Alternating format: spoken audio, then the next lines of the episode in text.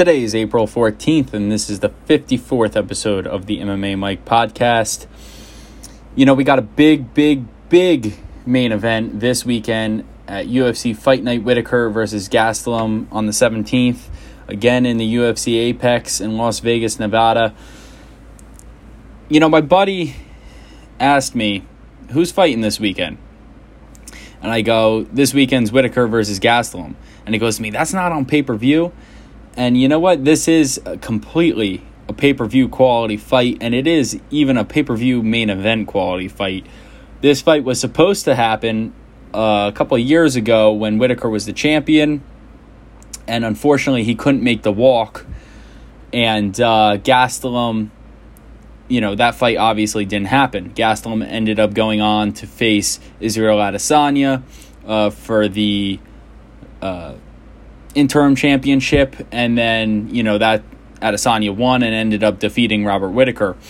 But you know, these two were supposed to fight, and it it, it was going to be a great fight, and you know now we finally get to see it. So one of the fights that got away is actually going to end up happening, which is actually great to see, and I'm super super excited.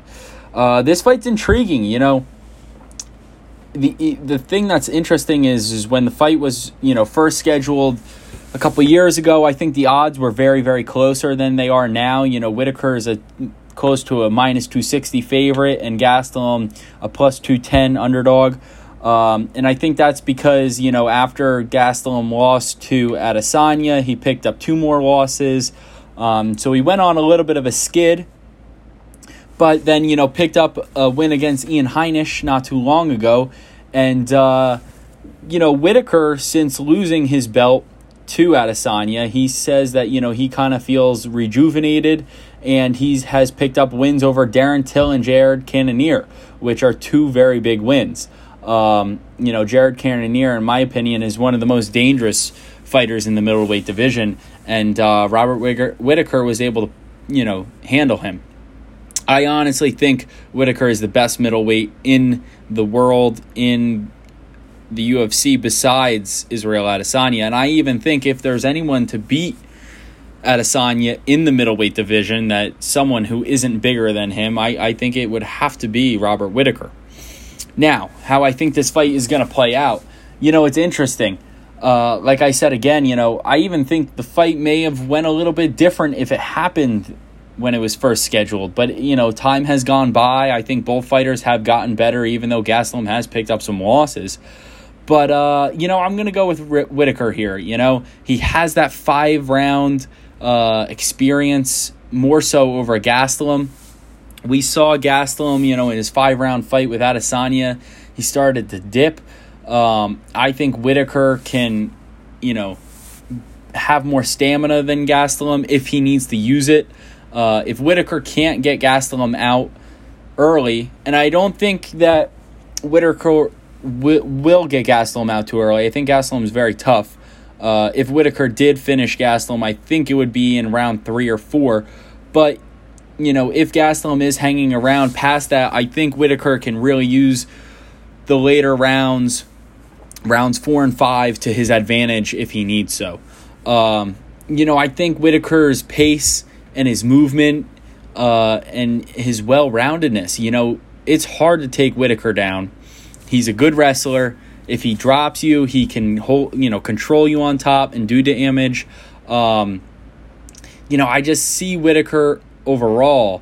You know, wherever the fight goes, I, I, I think he's going to be able to to win the exchanges. Uh, not that not a knock on Gaslam. Gaslam's very good. It's just I, I see this as a little bit of a tough matchup as far as if Gaslam gets in trouble in certain areas. You know, Whittaker is so well rounded that it's hard to you know, win in other areas. So I'm going to go with Whittaker.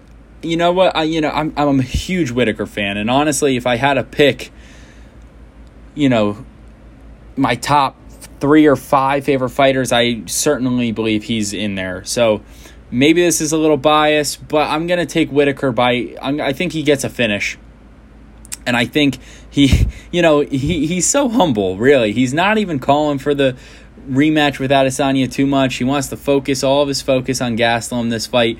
And, uh, you know, I really think that he's going to go out there and have a great performance, and it's going to be like he's not even really calling for the title next, and he just got a great finish, and it's like, all right, like, he has to be given it just by per- performance. So I'm going to go Whittaker uh, by three, round three or four uh, stoppage by TKO or KO.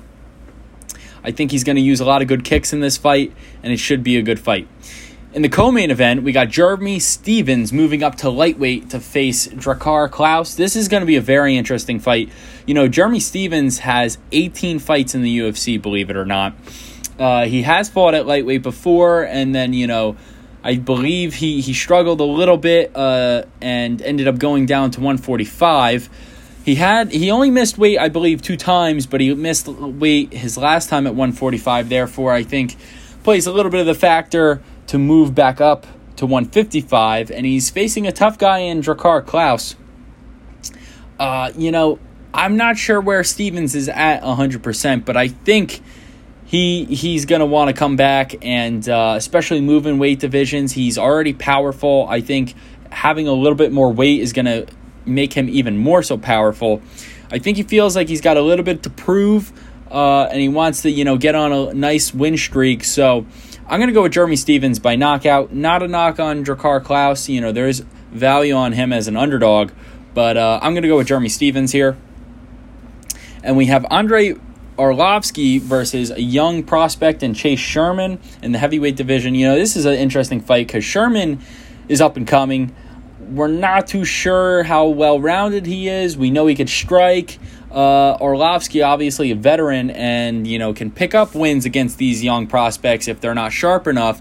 He's obviously motivated. He was very pissed about his last loss against uh, Tom Aspinall. So, you know, I really think that Arlovsky, as long as he doesn't get outclassed and Sherman isn't, you know, more than we think he is, I think Arlovsky should be able to win. I think he's going to be well rounded. And, and, you know, Arlovsky got submitted last fight. He was a little surprised by that. He was pissed off. You know, I really think he comes in sharp. Um, and it's hard to put Arlovsky out sometimes. You know, if you catch him right, his chin goes, but I think he's going to be tough enough here to uh, get a decision win. We've got Abdul Razak Alhassan versus Jacob Malkoun in the middleweight division. Alhassan, you know, was was coming out with a bang, knocking a lot of guys out, and then picked up a few losses. And uh, Malkoun is four and one. He's young. He is a, p- training partner for Robert Whittaker, but I'm going to go with Alhassan here. I feel like his back's against the fence a little bit, and I feel like uh, he needs a win, or he might be in danger of losing his job. Uh, I'm going to go with Alhassan by knockout. And then we got Luis Pena versus Alexander Munoz in the lightweight division. I'm going to go with Pena here. I think he is he has talent and uh, I think he's hungry for a win and I'm going to go with him here. And we got Bill Algeo versus Ricardo Lamas. I'm going to go with Algeo here. I really like him in the featherweight division. I think he's a tough dude and uh, he's got a hell of amount of talent and skill. And uh, just some quick quick few picks from the prelims. You know, not too too many names that I recognize. More so, you know, I recognize every name for the most part on the main card. It's going to be a banger main card. I think a lot of action a lot of finishes. Um, but I'm intrigued to watch the prelims too to get to know a lot of these fighters. Alexander Romanov, the undefeated prospect in the heavyweight division. He's 13 and 0. He's taking on Juan Espino. This should be a good fight. Odds are pretty close. I think that it's a fight to watch out for if you're going to watch the prelims. Um, heavyweight division, so I think either guy can get finished. I'm going to go with Romanov. And Gerald Meerschaert is taking on Bartosz Fabinski. Uh, this should be a good fight. I'm going to go with Fabinski. I think he, right now, you know, he doesn't have as many fights, but I think he's going to get it done against Meerschaert. I think Meerschaert's just towards the end of his career, although I think he's going to feel like he has a lot to prove since he had a horrible last showing against Hamza Chimaev. So, you know, that was UFC Fight Night, Whittaker versus Gastelum. Uh, obviously, there's other prelim fights, but I'm not too familiar with them, so I'm excited to watch those fighters to get to know them. Prelim start at 7 p.m., main card starts at 10 p.m It's going to be great. It's this weekend, Saturday, April 17th. I'm super stoked, especially for this main event, and the main card is going to be great. My main event, picks, I'm 4 and 7 so far this year. Not too too uh, thrilled about that. I'm hoping to make it five and seven with Whittaker getting a win and hoping to move towards that 50-50 and then eventually, you know, towards the end of the year, try and lay on some wins over these wrong picks. But nevertheless, we got plenty of fights to come and uh, some banger banger cards and pay-per-views in the future as well. All right, that was episode 54. Today is April 14th. Thank you guys for tuning in.